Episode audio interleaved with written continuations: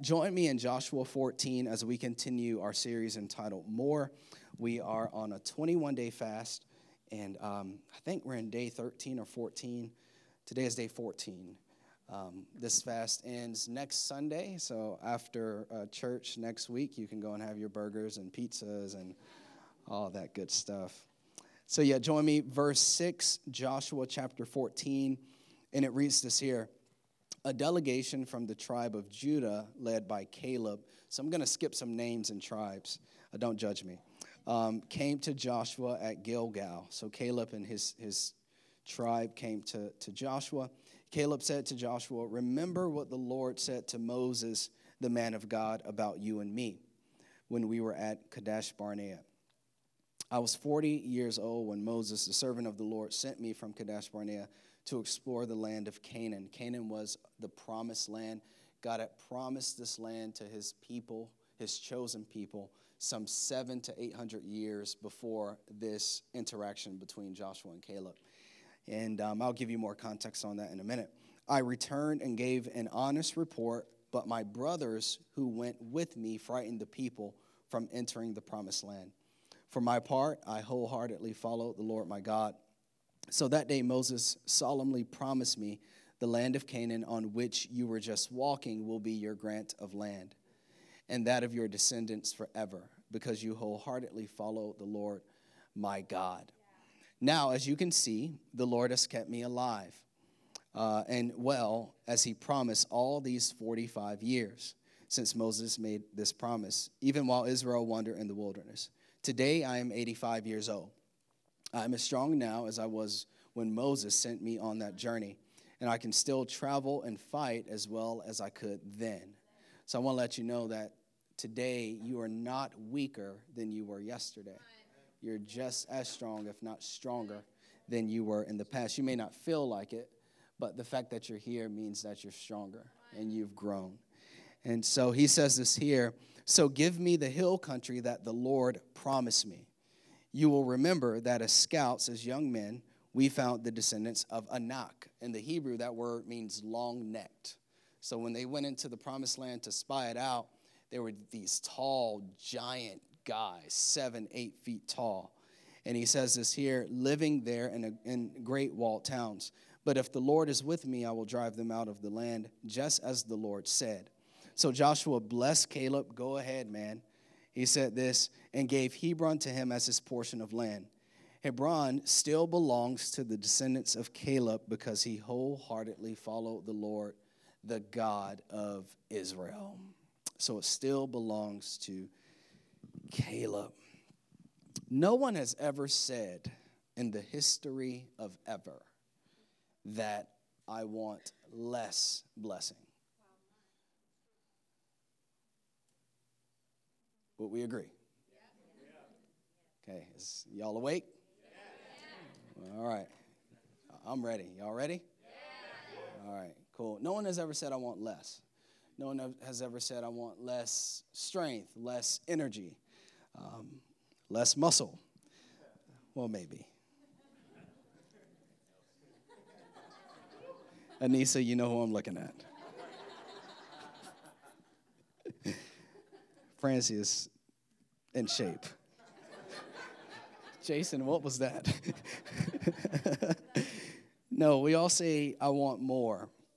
After 400 years of slavery in Egypt, um, the people of God began to cry out to God.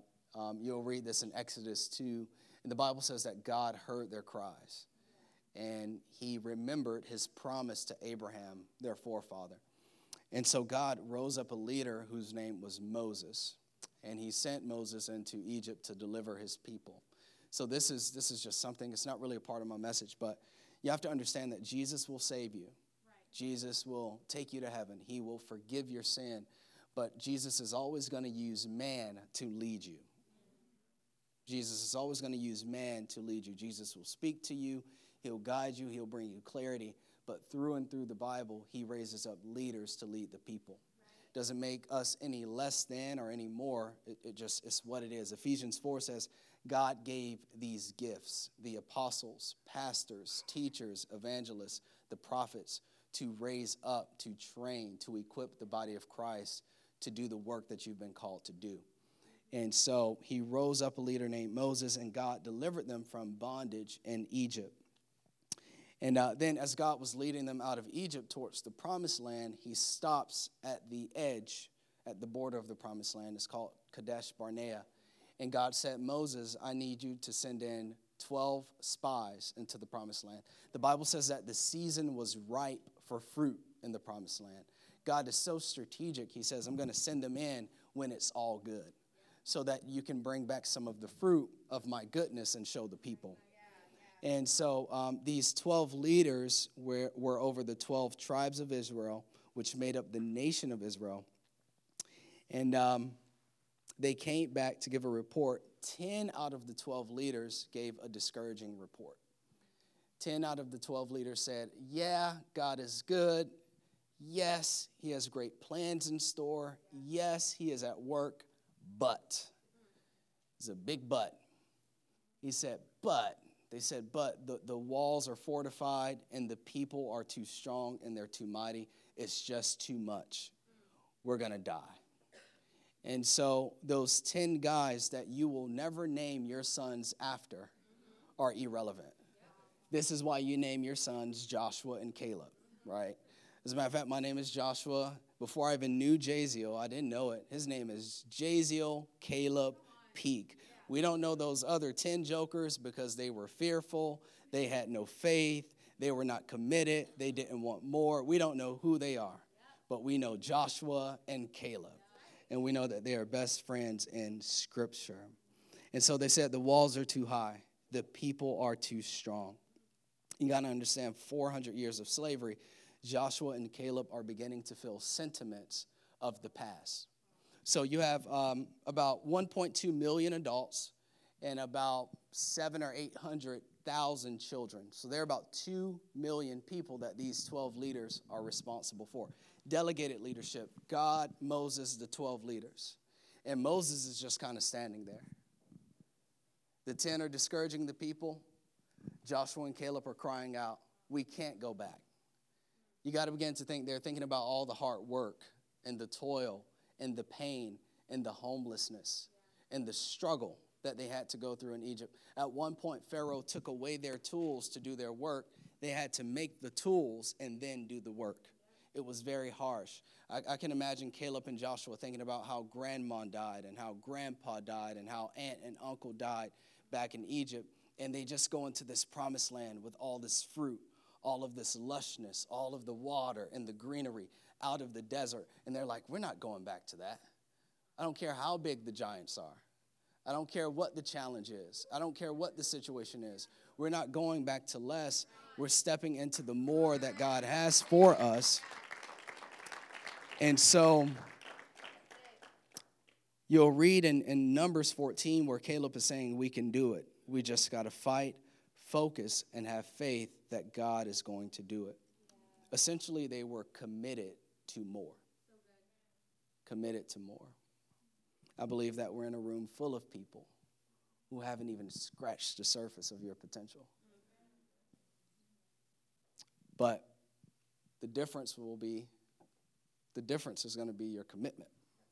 Are you committed to fulfilling your potential? I want to bring you a message entitled Committed to More. Committed to, to more. I'm going to make three quick statements about fasting, and then we'll proceed with the rest of the message. Number, number one is this go ahead and write this down. Fasting is commitment. Fasting is commitment. I'm sure you've been tempted to quit. You may even taken a bite of some meat when no one was watching. The Lord was watching. Just want to remind you. But your love enough overflowing. Jesus, your love and forgiveness is enough for when I take this bite of pizza and no one's watching. I know y'all don't broke your fast. It's okay. But fasting is, in fact, commitment. I was, I was fixing a hot dog the other day, and I'm like,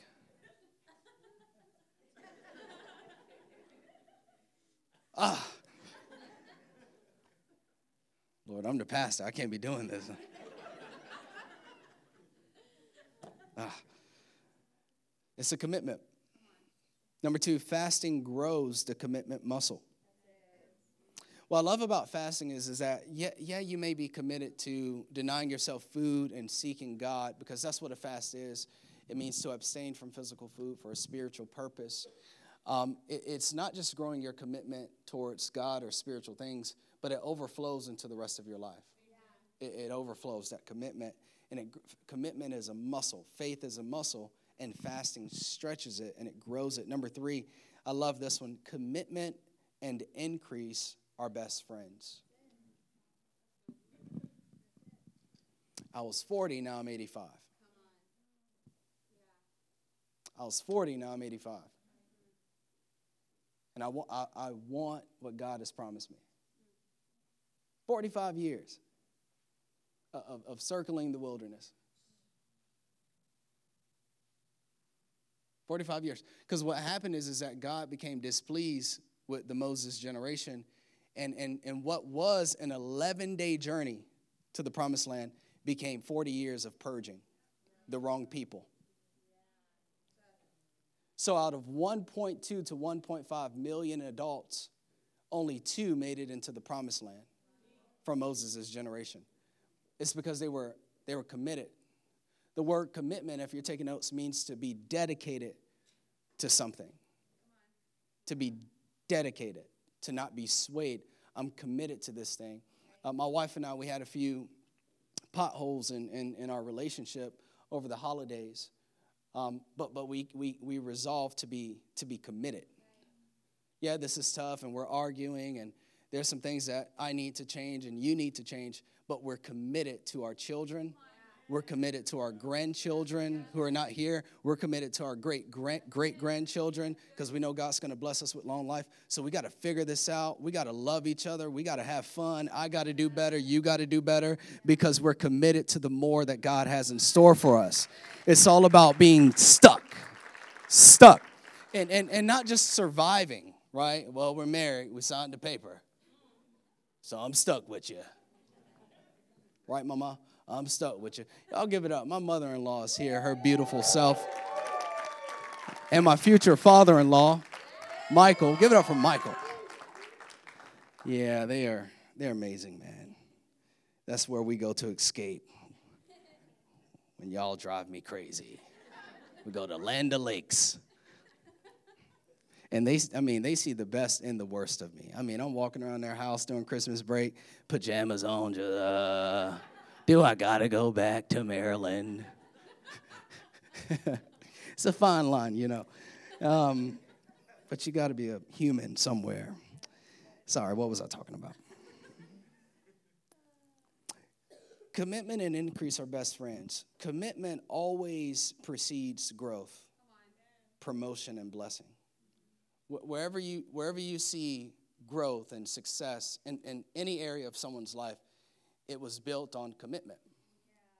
And, and they were determined not to just endure it, but to thrive through it. So, how can, I, how, how can I make the best out of the wilderness years? To thrive through it. I want to give you three ways that Caleb was committed to more.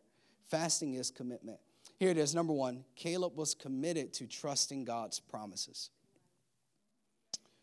Caleb was committed to trusting what God said. It says this here in Joshua 14 10 it says, Now, as you can see, the Lord has kept me alive and well as he promised. God promised it for all these 45 years. Today, I am 85 years old. If you're taking notes, go ahead and write this down. There are over 5,000 promises from God towards you in the Bible. There are over 5,000 promises from God towards you in the Bible. These are promises of forgiveness, healing, promises of freedom, growth, blessing, 5,000 promises. And what you got to do is you got to be committed to learning what those promises are. That's why I love seasons of fasting because we should be intentional about setting aside time to read the scripture. And as you read the scripture, instruction and promises come out. The Bible says that the Word of God is alive and it is breathing and it is sharper than any two edged sword. The Bible is the only book that you can read and, and you feel as though you're looking right in a mirror. It's because when, when you read the word, God Himself is speaking to you. It's one of the way I, I can't hear God speak. I haven't heard, I never heard God speak. Well, it's quite simple. Just pick up your Bible, and, and, and God will speak to you. And you got to be committed to learning what those promises are. What I love about Highlight Church is that there wasn't a day I could have imagined. Man, my God, this room is like, please add another service. Like we're to capacity in this service. But there was a day where I, I couldn't I couldn't see this. I couldn't see this. Week two of Highlight Church, there were 28 adults in here and like 13 kids in the back. But but I stood on the promise that Jesus says in Matthew, I think 18, I will build my church. So so when I'm living life, I can't live life from the vantage point of what's happening. I have to live life from the vantage point of what God has said. And unless you know what God has said, woo, it's going to be tough. But Caleb was committed. He says this here in Joshua once again, 14:10. Pull that back up. The Lord has kept me alive as he has promised. What keeps a man thriving or a woman thriving, ladies, I got you, in the wilderness for 40 years? A promise a promise, a promise of blessing, a promise of more, a promise of purpose. I'm not, I'm not finished with you yet. I'm not through with you yet. There's still a calling on your life. There's still a destiny on your life. You may not know all the details, but but but but what gets you to stick is a promise. And when you're fasting and praying, God reveals things to you about your life and about your future and about your, your relationships and about your destiny and about the kinds of doors He wants to open for your life. But what gets you to stick? It's committing to trusting God's promises. It's getting out of the self help section of Barnes and Nobles. It's getting off of Instagram. It's getting off of Facebook. And it's getting in God's face and learning and trusting His promises. It's a promise. Caleb was committed. I mean, those jokers went into uh, the promised land. They came back out without. And the Bible says that there were two guys who were carrying clusters of grapes back into the wilderness. It doesn't make specifically, uh, uh, it doesn't tell us specifically who they were. I believe it was Caleb and Joshua. I believe not only did they have a vision, but they had a, a tangible, a taste of what that promise was. You have tasted the goodness of God in your life. You've tasted the forgiveness. You've gotten the strength. You, you've hurt back from the job. They hired you. You've gotten the grades you shouldn't have gotten. You've gotten the healing. God wants to do more than that. He doesn't just want to heal you one time, He wants to give you strength as He promised. And now I'm 85 years old. So God preserved Caleb and He preserved the promise. God said, I'm going to just wait here and I'm going to just protect your promise. This promise is for, we always use these words, John Doe. This one is for Susan. This one is for Francie. This is for Anissa. This is for Kyra. This is for Jaziel. This is for the, and I'm going to protect these promises. And I'm going to preserve their lives because I'm so loving until they actually have a chance to experience the promise. Caleb was committed to trusting the promises. 5,000. Promises. 5,000. Get into this thing. Promises. 5,000. What you reading today after church? Promises. Get into them. God wants to say something to you. Promises. Deliverance. Promises. Power. Promises. Strength. Promises. Freedom Promises, future. Promises. Oh, man. Oh, come on, Trevor. Promises, promises, promises. Don't even try to, well, well, I gotta, I gotta add it up and divide it, and I don't know if God works like that. You're done. You're done. Well, I'm a logical thinker. I'm practical. Are you about to? Okay. All right. Believe him by faith Number two, Caleb was committed to having a futuristic spirit.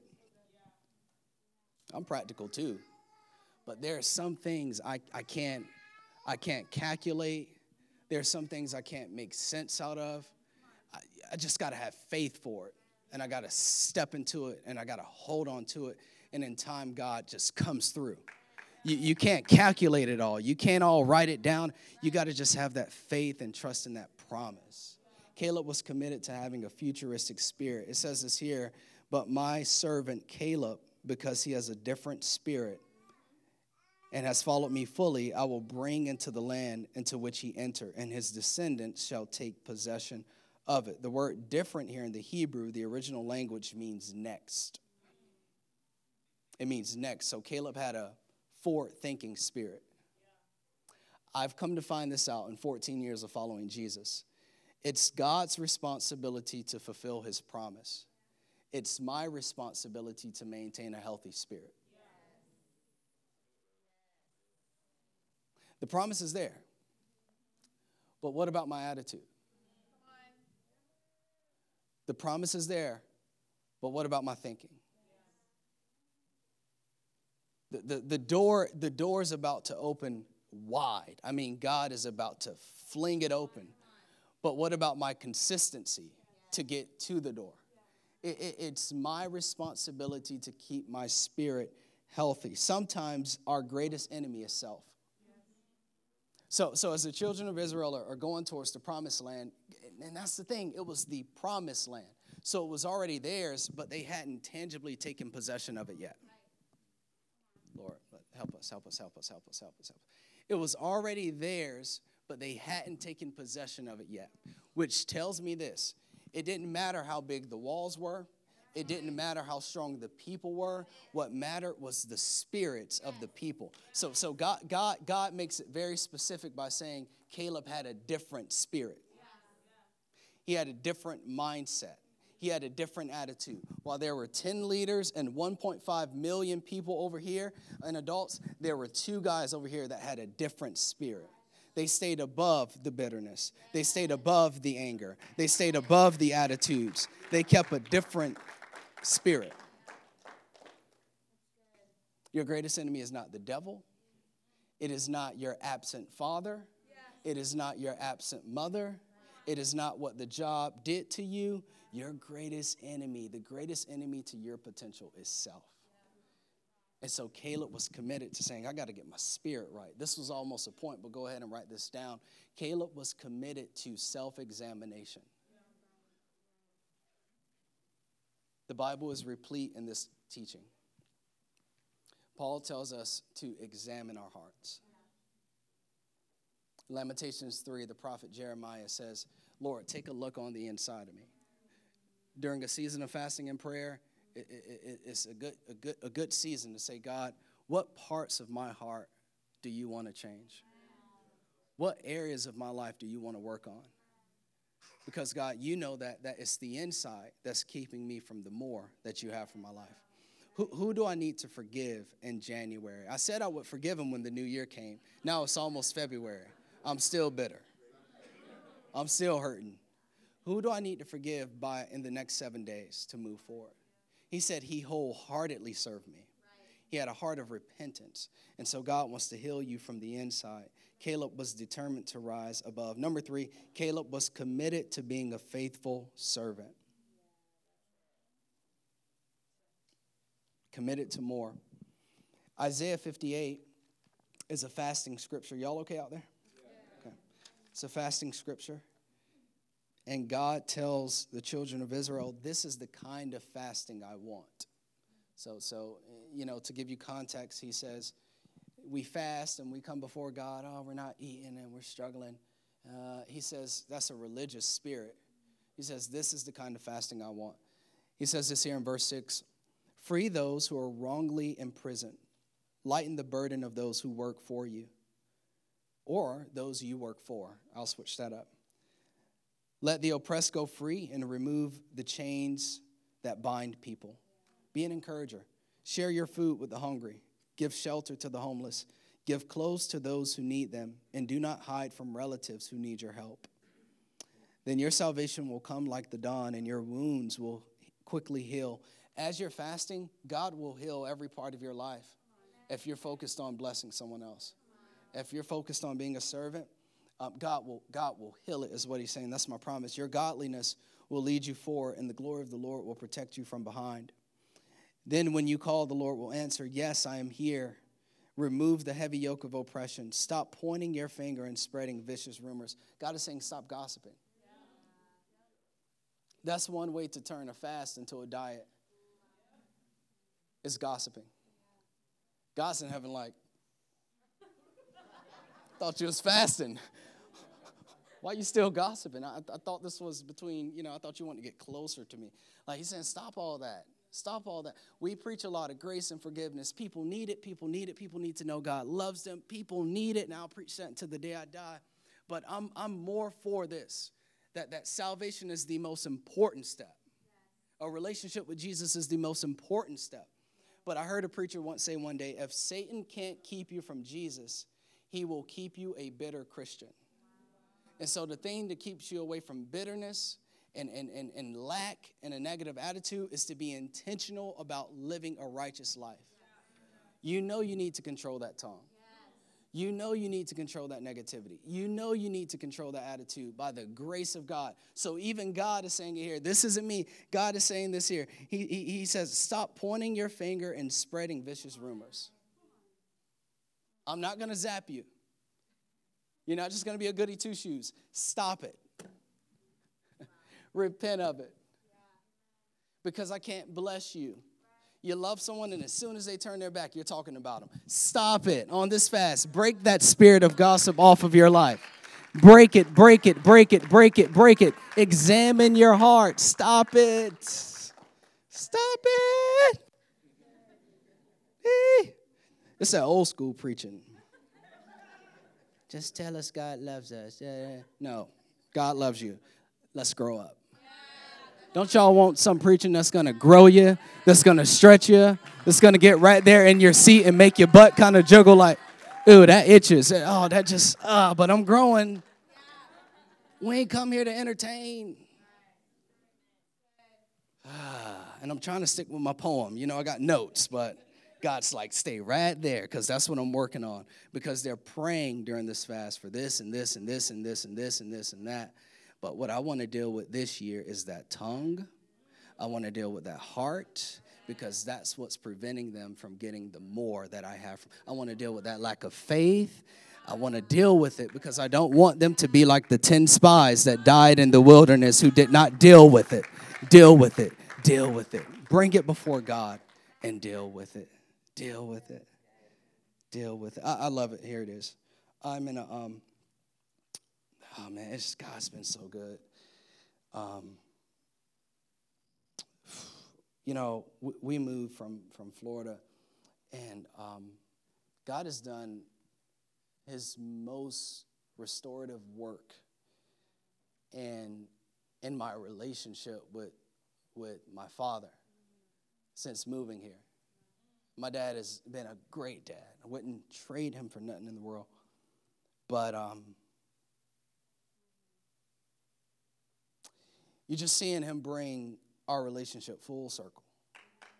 Full, full circle. You're seeing him bring it full circle in the sense of, like, how can I put this? So when, when we moved here, um, he gave his life to Jesus, and we it took this joke away from Florida to be baptized in Gaithersburg at 79 years old. But beyond that, it's just been restoration in our communication.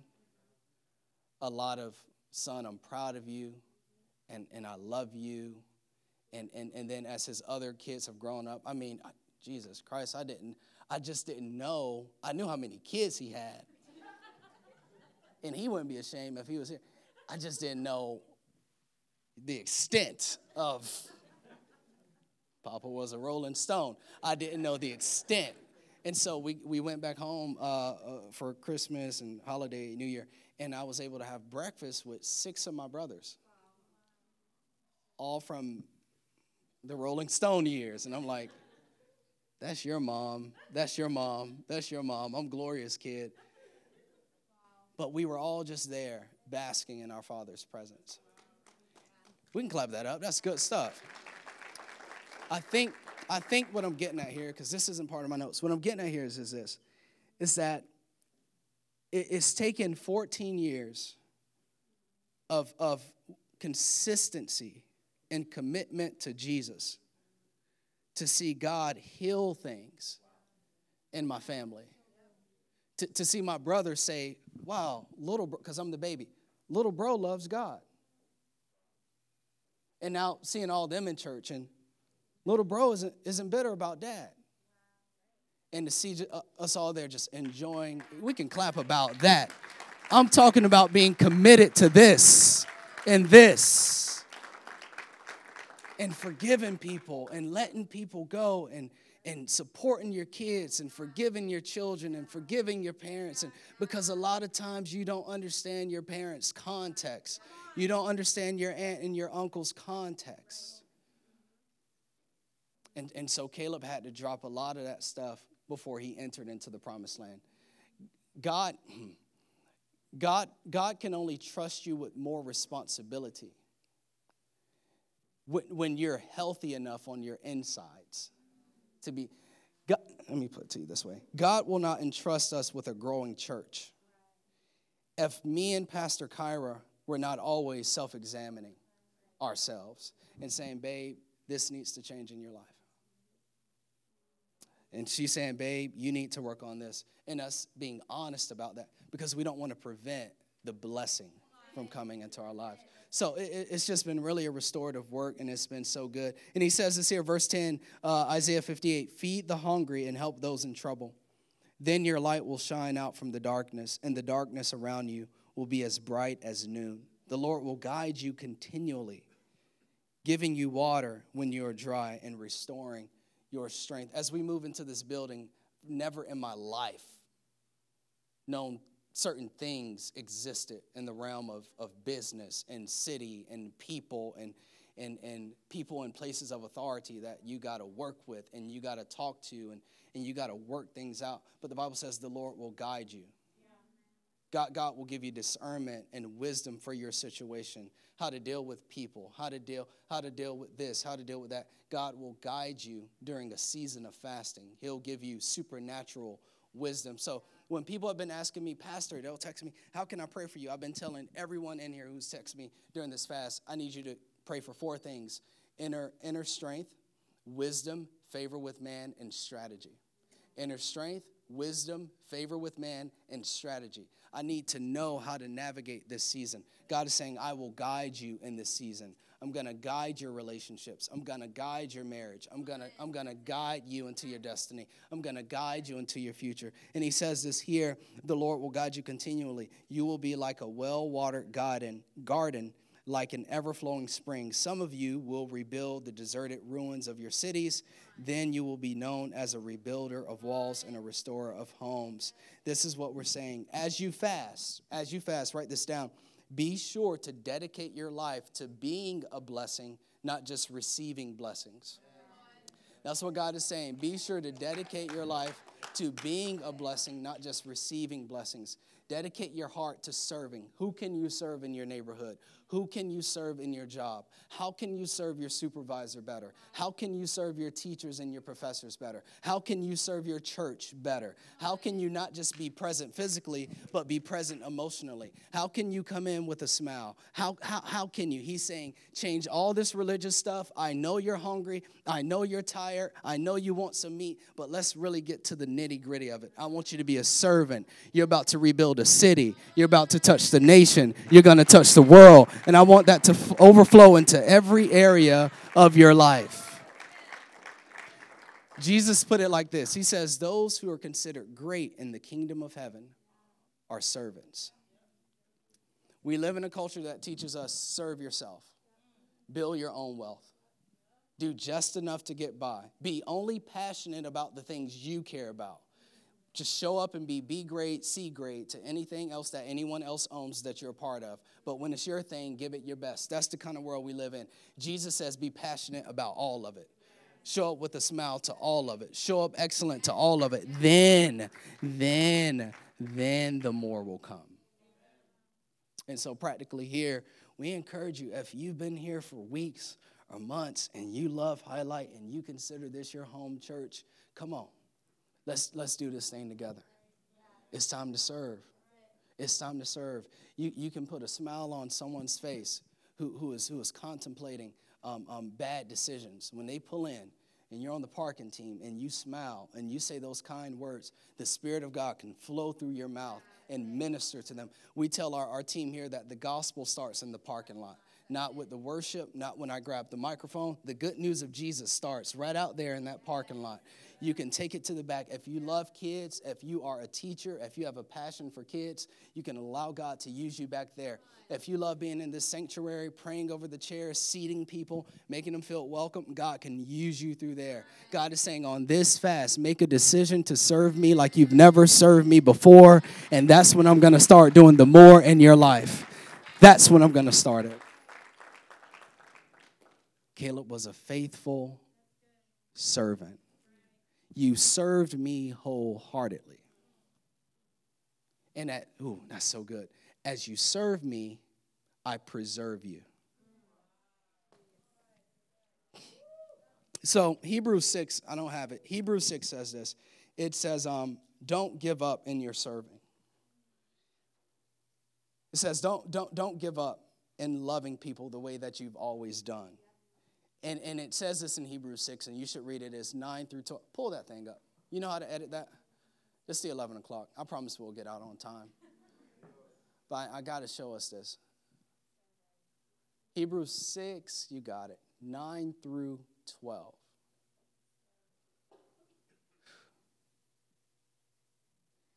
Let me know when you're ready. Y'all okay? All right.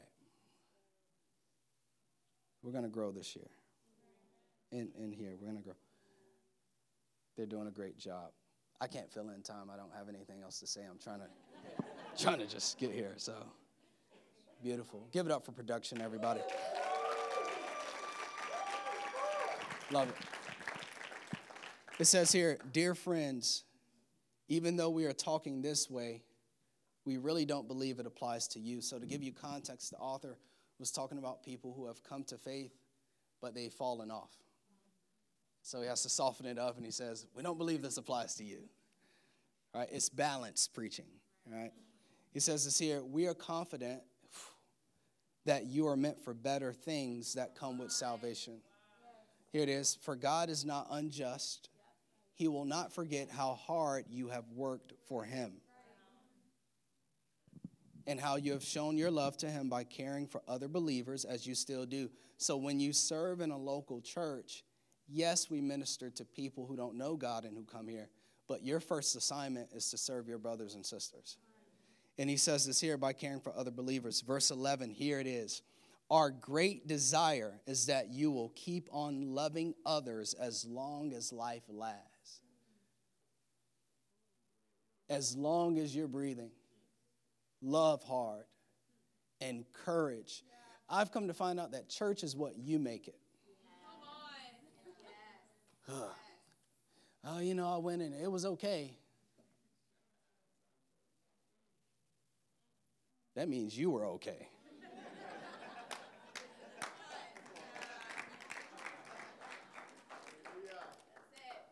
oh, church was great. How did, let me ask you something. Church was great. How did you feel coming to church? I felt awesome. Domino effect. You get out of church what you put into it.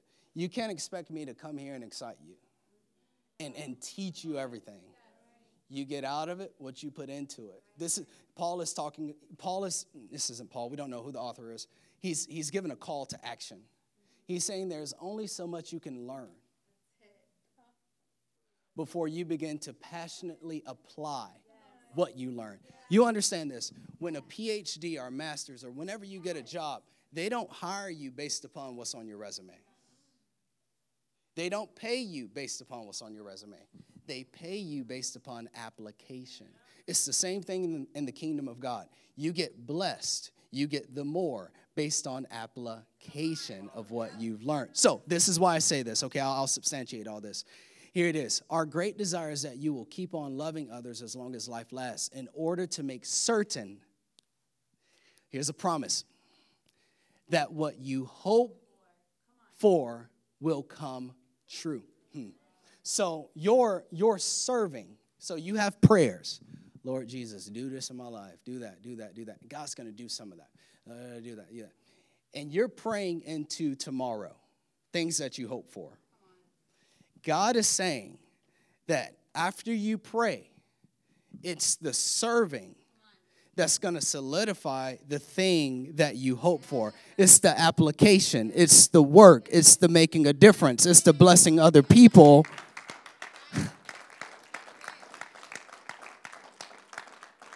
but that's not even the best part. Verse 12 is the best part then you will not become spiritually dull and come to church with all these dry opinions of what church should be and what the preacher should wear and what people should do. You will come in that thing looking to make a difference, looking to change the world. You won't be sitting on your butt consuming, and the church should do this and do that.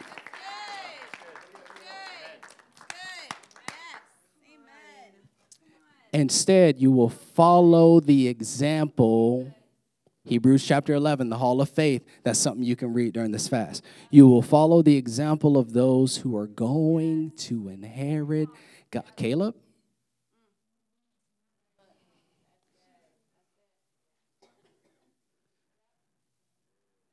God's promises because of their faith and commitment, endurance. It's the serving that keeps you sharp. So, so God is saying, This is the kind of fast I'm looking for. Filled up super steps. Filled up, highlight the city sheets. That's the kind of fast I'm looking for. Because there are things that you're praying about, but you're not taking the steps to get to what I want to do in your life. So, so what, what was I saying? I was saying that serving, if you serve me, I'll preserve you, is what God is saying. Caleb, it, this doesn't make any sense. When he was 40, he was in his prime. But he says, I'm just as strong now as I was back then. What kept him strong? What kept him sharp? Serving. God, what do you need? You need prayer? You need a blessing? You need some money? You need some food? You need me to come over? You need me to read the scripture with you? You need me to do this? You need me to do that? Just building those muscles of faith. And he's staying strong. And he's at that one final push. I want my hill. I want my mountain. I'm ready to go because he stayed strong for 45 years and now he's ready for that final push. Are you ready for that final push? God is going to want to, I'm prophesying right now, God is going to want to open the biggest door of your life come this time next year. The question won't be, will the door open? The question will be, have you built the strength? Have you been serving? Have you stayed sharp?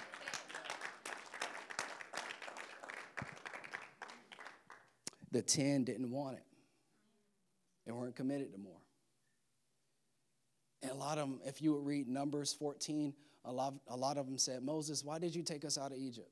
Egypt means sin. It's all a shadowing of Christ. Even when they went through the Red Sea, that's a, that's a foreshadowing of baptism. Moses did his staff, the Red Sea opened, they left Egypt, and they entered the wilderness. What was supposed to be an 11 day journey became a 40 year purge. All because they didn't believe in the goodness and in the promises of God.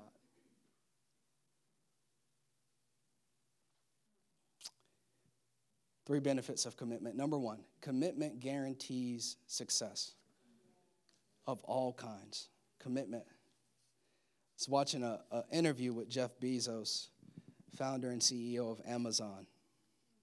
And I mean, if you're on the road, you look up any window of five minutes, you see an Amazon van or something. What I didn't know, babe, is that there was a point in, in Jeff's life and in his uh, start with Amazon where he was the only one that packaged all the orders. And, and he would take them to, to the post office. And he knew the entire staff,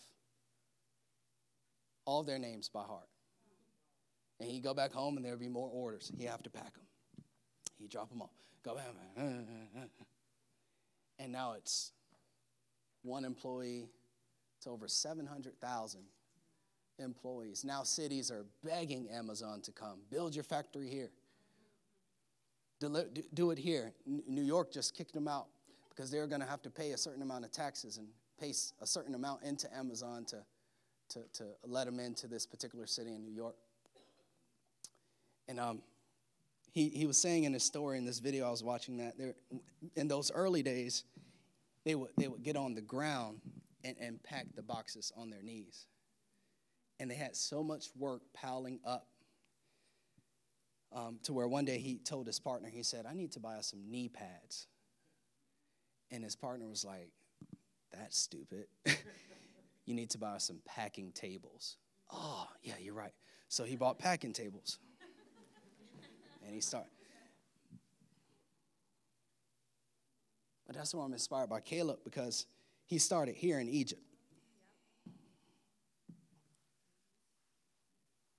As a, as a little boy, as a, as a little boy, Judah's age, Jay's age, because they were slaves. It wasn't no fun. There was no playtime. Get your little butt to work or you get whooped. Five, ten, fifteen, twenty. Seeing his uncle and his aunts. They don't want to, they don't want to listen, so they're getting in trouble. It started, it started little. And God took him from the floor to the table and, and all, all along, God is watching this Joshua generation rise up. And he has his eyes on Caleb. And he says, This is a person that I, I'm committed to their success. I see you, baby boy. Keeps, I know it's a struggle. I, I know it hurts. I know it's painful, but I'm going to bless you. I'm going to bless you. And, and it starts here, y'all. But any any type of success in your life is built on the foundation of commitment. And if God has not called you to uproot, you do not uproot. Well, Lord, Lord, I'm doing what's right and it's hard. Keep doing what's right. Well, God, I've been reading and you know it, it hasn't happened yet. Keep reading, keep praying, keep doing it, keep doing it. Galatians 6 9 says this here. It says, Let's not get tired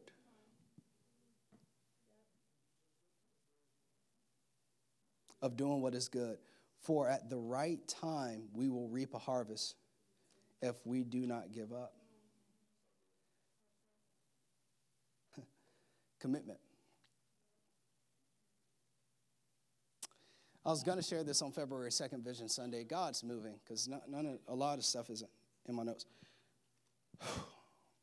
so, day 10, January 2012, of that fast, that's the day that God called me into full time ministry to pursue vocational ministry, day 10. And so that was eight years ago. The number eight, biblical meaning, is new beginnings. So we showed you guys the video on Offering Sunday. And I, I said, you know, February or whatever date I said, we're going to start building. We're going to start doing it uh, the city's been pushing us back, and we're dealing with certain contractors and all that stuff. And we're just getting annoyed because there's a week worth of work that we lost because the landlord was out on vacation and they just signed the lease. And I'm just like, man, what's going on? Like, let's come on, come on. We're losing time. We're losing time. We're losing time. Little did I know. And we tend to forget that God is in control. that um, day eight, the lease would be signed. Day nine, we would call our general contractor, say, hey, show up in the morning to knock the walls down. They said they can't show up, even though they had been saying, just call us and we're gonna knock, we're gonna be ready. They said, we can't come. They said, tomorrow we're gonna come and start to demolish the walls. Day 10, exactly eight years, new thing, Eight years after I said yes to my calling, we demolished the walls of this building to move into our first permanent location. Commitment, commitment, commitment, commitment, commitment, commitment, commit to the Lord. Don't grow tired. It was promised. He is so in the details. And it says this here Commitment guarantees fulfillment. We're almost done. It says we must keep our eyes on Jesus, Hebrews 12, 2, who leads us. I love that. Thank you, Lord. And makes our faith complete. He endured the shame of being nailed to a cross. Watch this here. because he knew later on he would be glad he did. Now he is seated on the right side of God's throne. He endured the shame of being nailed to the cross because later on, not now, later on, he knew he would be glad to. Fulfillment, watch this, fulfillment is always, and I'm almost done, it's always on the other side of hard times. But it's the commitment that's going to get you to the other side. Okay? And our last point, I'm going to get you home. God is committed to your future. God is committed to your future. God made a promise to Caleb. And I just want to encourage you with this as long as there is breath in your lungs, your best days are ahead. I want to encourage you with that. As long as there is breath in your lungs, God is not finished with you. He said, I was 40, now I'm 85. And I'm ready to go. Let's pray. Father, we love you. We thank you so very much that you are committed to us, that you are committed to our freedom, our growth, our blessing. God, we thank you that you are the God of the details of our lives. We thank you, God, that even now you're, you're working out all things for the good. God, we just pray and we ask for the strength to remain locked in and committed to what it is you're doing in our hearts and in our lives. God, we thank you for this fast. God, we thank you for what you've done. We thank you for the miracles of healing the blessings of breakthrough. We thank you for the doors that have been opened. We even thank you in the hard times because we know they don't last. So, with every head bowed, if there's anyone in here that would say, I need Jesus in my life, I feel far from God. I want to encourage you with the fact that God loves you and that Jesus Christ, the Son of God, He came and He lived a life that we could not live so that He could bring us into a relationship with the Father. And His blood was shed on a cross for the forgiveness of our sins. And I want to give you that opportunity and invite you to trust Him with your life today.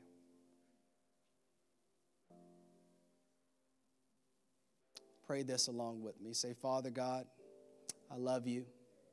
I believe that Jesus is the Son of God. Make your home in my heart. I turn from my old ways. I thank you that there is a destiny, there is a calling, and there is a purpose set aside for my life. And today, I trust you. I make you Lord and Savior. In Jesus' name, amen. Come on, church, let's put your hands together for that. Hallelujah. Amen. Just want to encourage you that if you came back to Jesus today or if today was your first time coming to the Lord, I want to encourage you that we want to pray with you. We have a gift for you after the worship experience. Child's going to walk you through all of that. It's the greatest decision that you'll ever make. I love you guys. Have an amazing week. Take care.